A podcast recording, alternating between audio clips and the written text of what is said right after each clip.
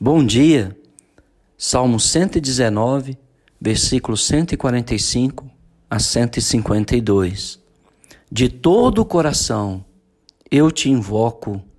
Ouve-me, Senhor. Observa os teus decretos.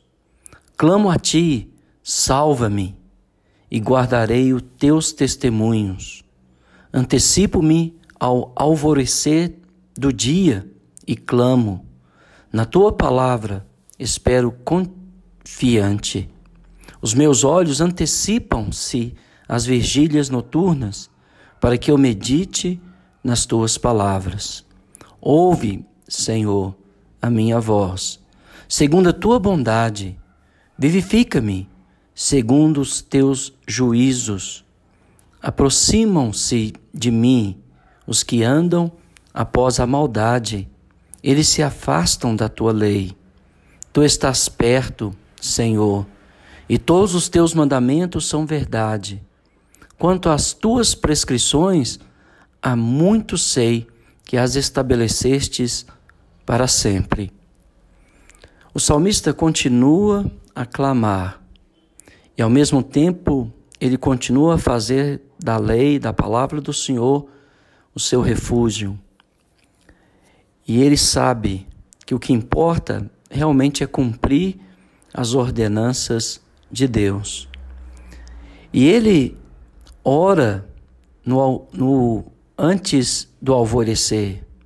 Ele antecipa em oração as vigílias noturnas.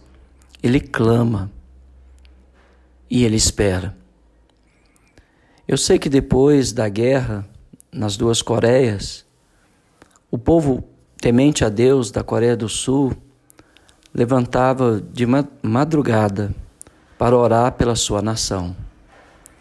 E eles fizeram isso por muito tempo, no meio dos escrombos, das ruínas, de corpos mortos, de corpos soterrados. Lá estava um povo temente a Deus, orando e clamando.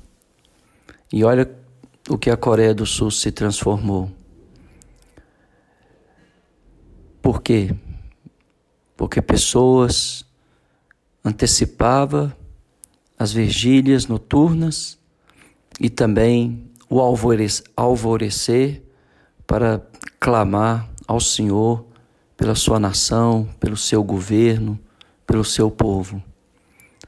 Eu creio que é um bom exemplo para que nós brasileiros possamos acordar antes do alvorecer e antecipar as vigílias noturnas para orar pelo nosso país, pelo nosso governo, para que esta nação, que é pecaminosa, que é idólatra, que é entregue ao misticismo, que é entregue à imoralidade, à idolatria, à bebedeira, arrependa dos seus maus caminhos e voltem para o Senhor. Eu sei que o salmista estava pedindo pontualmente por ele. Estava sendo perseguido e maltratado, aflito e angustiado, mas ele esperava o livramento vir do Senhor. O Salmo 119, basicamente esse é o enredo. O homem sofre, ele clama e faz do Senhor a sua esperança e a sua segurança. No final, o salmista é abençoado. Mas ele insiste, ele persiste, aplicando para nós e aplicando em especial para a nossa nação, que nós possamos clamar ao Senhor para que Ele possa fazer com que os homens maus que não importam realmente com o Senhor, nem com a sua vontade, nem com seus propósitos, possam cair em si e acordar para a verdadeira vida que é Jesus Cristo. E que os homens piedosos e tementes se levantem e conduzam esta nação e conduzam este país para glorificar e honrar o Senhor. Você faz parte desse grupo seleto de pessoas piedosas que deve se levantar em oração e mudar o curso da história do nosso país. Muito pode a oração do justo, muito pode a oração daquele que ama e teme o Senhor, que guarda os seus mandamentos e se apega à sua lei. Espero que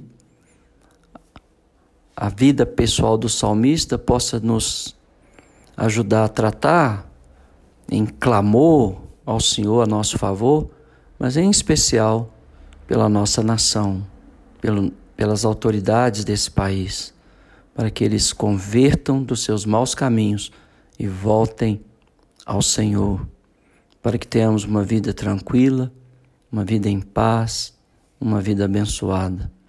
E essa nação seja salva. Que Deus te abençoe.